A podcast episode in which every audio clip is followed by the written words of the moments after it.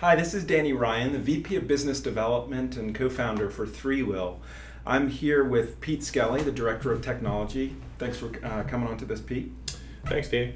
And we, what I wanted to do was to, to continue on the, the conversation that we were having about your white paper. And uh, um, the, you gave us a real good, uh, in a previous episode, gave us a, a good background on sort of the who the audience is for the paper and uh, thought you did a good job of sort of framing up the context of the, the different phases of, of, uh, of what we're seeing as far as how apps are being built and, and uh, it's really good. Sort of it's, it's led us up to this um, sort of changing world with the cloud ecosystem. And the next part of your paper you, you cover the business impact of the cloud ecosystem. And i know you, here you almost this is a this was really helpful for me just to define some terms and to sort of set up how have things changed in a cloud ecosystem. So, you mind just giving us a sort of an overview of this section and, and some of the things? It, be, it would even be great just to go through some of the definitions as well. Okay, so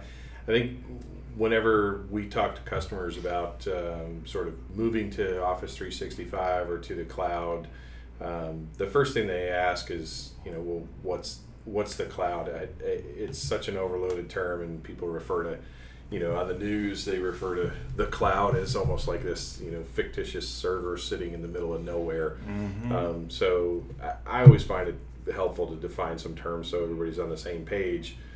Um, so software as a service um, really is uh, an application that's provided completely uh, through the internet. So delivered via internet, consumed by users uh, using devices or kind of the software is completely delivered to web clients, native clients, all without kind of ever installing anything. It's it's just something that's delivered and, and is is ubiquitous. Um, and you you put as an example for this like Office 365, probably like Salesforce as well. Salesforce yeah, so so Office 365, mm-hmm. Outlook, uh, any of the Exchange workstream, Outlook, uh, mm-hmm. calendaring tasks. Um, Salesforce is a great example as well. Gotcha. Um, the infrastructure as a service or IaaS, and, and a lot of folks call software as a service SaaS, um, but infrastructure as a service um, or IaaS is really, I think most people are familiar with this in the IT community. Um, you know, people have been using virtual machines for years, uh, virtualized storage. Um, you know, this really kind of takes that a little bit to the next level of, of saying I've got pre-installed uh, software, maybe bundles of software um, but it still requires maintenance. Um, you're still required to kind of patch the OS or patch uh, some of the applications. Whereas in the SaaS world, you know, I, am not responsible for that. I'm going to get the latest, uh, kind of the term used is evergreen. So mm-hmm. I'm always going to have the latest updates in a uh, SaaS environment. Uh, so for Office 365, you know, if they're going to roll out uh, groups, for example, the groups feature in Office 365 and Outlook, um, that just appears. So you don't really have an opportunity to say, hey, I, I'm, I'm, uh, I'm going to, you know, upgrade my server. That, that kind of goes away uh, in the cloud. And that has some serious business impacts. So, you know, from a, a discussion about business impact of cloud ecosystem, one of the things we always like to talk about is, how do I kind of balance some of those? And, and the third sort of delivery model of, of the cloud is PaaS or platform as a service. And that's really providing a compute platform uh, or a solution stack as a service. And, and typically that's built in public or private cloud um, and just provided for you. So it really enables you to deliver uh, an application, focus on that business value of that application, and not have to worry about maintenance of the infrastructure, how it's delivered, but you're also not necessarily worried about you know uh, that full service uh, software application. So as a company or as, a, as an enterprise, uh, it may not be a product you want to sell, but it's a service you need internally. So you can use that platform as a service or PaaS and actually build your custom software or custom solutions on top of that PaaS infrastructure and really get the benefit of all that virtualized uh, infrastructure, but now you know you're not uh, necessarily consuming that sort of off the shelf or COTS SaaS solution. Mm-hmm. But that really does have some huge impact to business. You know, like I said before, I don't have the opportunity anymore to delay uh, my desktop upgrades so that all my clients are on the right version of Outlook, for example. If I'm you know, going to move to the cloud and I'm going to have Outlook as a uh, web app, I'm going to have people use the Outlook web applications or Office web applications for Word, for example. Mm-hmm. That impacts how I, you know, kind of do my business and, and actually take care of upgrades. You know, my users are going to see some things happen that uh, I may not have control over anymore, mm-hmm. and that's a, a, pretty pretty considerable uh, impact. So, um, you know. In the in the last uh, you know 10 years whatever the number is now there's there's over 100 million uh, licenses of, of sharepoint sold well the, the typical use of sharepoint has always been on-prem so yeah. how this kind of hybrid world or even just moving completely to the cloud um, that changes how I do my business. I'm going to have to think about, you know, do I want all of my information in the cloud? Do I want, uh, how is my business going to be impacted if I move everything into the cloud? Do I need to separate some of that data and have a hybrid environment where some data might live on premises so that I can have, I have tighter control over it? Or mm-hmm. uh, maybe it's in an IaaS situation where I have control but I'm getting the benefits of the cloud. Uh, or I'm using PaaS and actually integrating with third party services in order to get some of that control. So the world's changed a lot in, in exciting ways, but yeah. certainly has uh, some serious impact to business. So you mentioned is is hybrid when you mix a couple of these different models, or what? How does hybrid fit into this? This is it.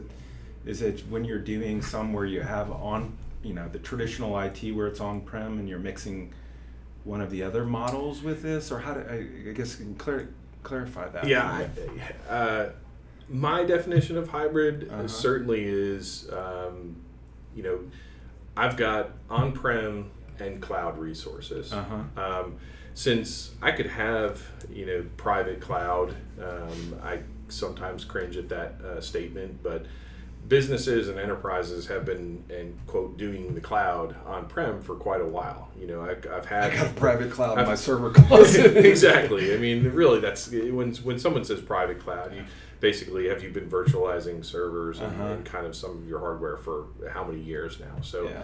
Private cloud kind of is a strange, but hybrid really to me is I've got um, businesses have real needs for uh, kind of owning data integrity or uh, really being uh, ensuring that they're meeting compliance standards or uh, there, there just are some situations where moving to the cloud just may not be a possibility, or um, it just may be a business decision that mm-hmm. they're not ready to do that. Um, so, to me, hybrid, and, and really for most of our customers at this point, hybrid really means I have a mixture of on premises uh, hardware and software that I'm consuming, and I have a mixture of, uh, you know, it could be third party cloud apps, it could yeah. be Office 365, it could be Azure, it could be uh, Amazon, you know, whatever, Google, uh, it doesn't really matter.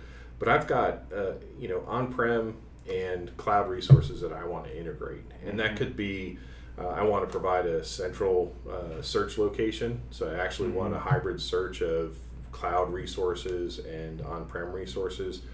Or I may want to have an application that uh, that pulls from content that's on-prem uh, and in Office 365 and sort of uh, integrates a composite application, if you will, uh, using task management from task management and calendaring from Office 365 Outlook and some of my on-prem business data. Um, so, you know, today hybrid really to me means I have on-premises uh, information and cloud information that I that I want to interact with. Um, and to, to simplify it, um, there's probably some some better technical terms, or from a business sure. perspective, um, you know, hybrid just means I'm not all in on cloud. Um, I'm still going to have some infrastructure on premises for a while, and I think in most large enterprises, uh, it's you know kind of that's going to be there for quite a while. Yeah. Have we seen any? I guess initially seen any patterns for how people are doing this? You know, as far as trying out the moving from traditional to to other models I know that it, I know that I've heard different projects that you know we've been sometimes surprised at you know uh, uh, how the move, how different people are moving to the cloud. But I, anything that you've seen that's uh, of interest. Yeah, I think the the kind of two most prevalent patterns we've seen so far mm-hmm. is um, if I'm going to move to the cloud, if I really want to take advantage of some of the cost savings, for example, mm-hmm. uh, I'm going to start to consume commodity services. So, really, I'm going to look at uh, calendaring and email, obviously. Yeah. Um, some of the voice and video for Lync, um, obviously, some of the CRM things like Salesforce and Dynamics. Mm-hmm. Um, the the things that I think have surprised me are um, that hybrid search has been more often than not a way that people have kind of integrated uh, into kind of a hybrid world or kind of going to the cloud on their terms. Uh-huh. And so, uh, you know, we've seen a few customers where they'll actually say, well, yes, I want to consume uh, Office 365 but I have you know a huge investment in on-prem uh, SharePoint, and yeah. my processes for provisioning uh, maintenance, governance, all of the things that I'm doing internally, uh, I just have to manage those on prem, and, and it's probably going to take a long time to transition that into yeah. the cloud, into Office 365. And some of it may never go. Uh, so search has been actually a, a big uh, kind of lead into moving to the cloud and saying, mm-hmm. okay, I have content in the cloud that maybe I provision portions of projects or team sites, but then uh, internal projects and products and product management is internal, and they want to keep that content on prem mm-hmm. in order to search. So um, I think that's really the two things you know, sort of having email or collaborative uh, commodity services drive the move to the cloud, or uh, having search kind of drive that move to the cloud. It's been a kind of an interesting twist on something I wouldn't have expected. Yeah it seems like from an outsider looking in at sort of how different people are making the move, it's it's like a no-brainer to do you know the exchange piece to do the Lync piece but then there's a level of complexity that comes with what we're going to move what and uh, and that's where you know you have to apply some forethought to it and how do you want to do this? And I, and it seems like hybrid's going to be the the way a lot of people are going to decide to go and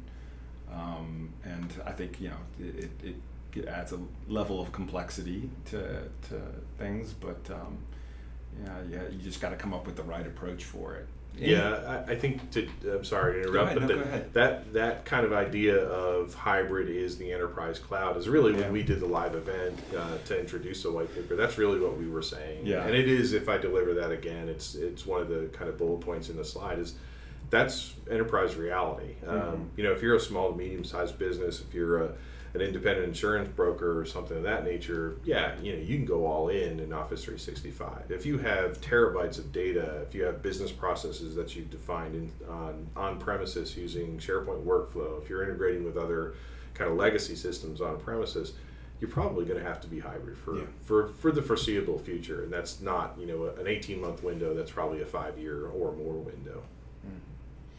Well, it's great. I appreciate you taking the time to do this. And uh, the next topic that we'll hit into is the business impact of continuous delivery. Uh, thanks again, Pete, for your time. Yeah, you're welcome. And uh, thanks everybody for listening. And uh, our next episode will be coming up will be business impact of continuous delivery. Thanks so much.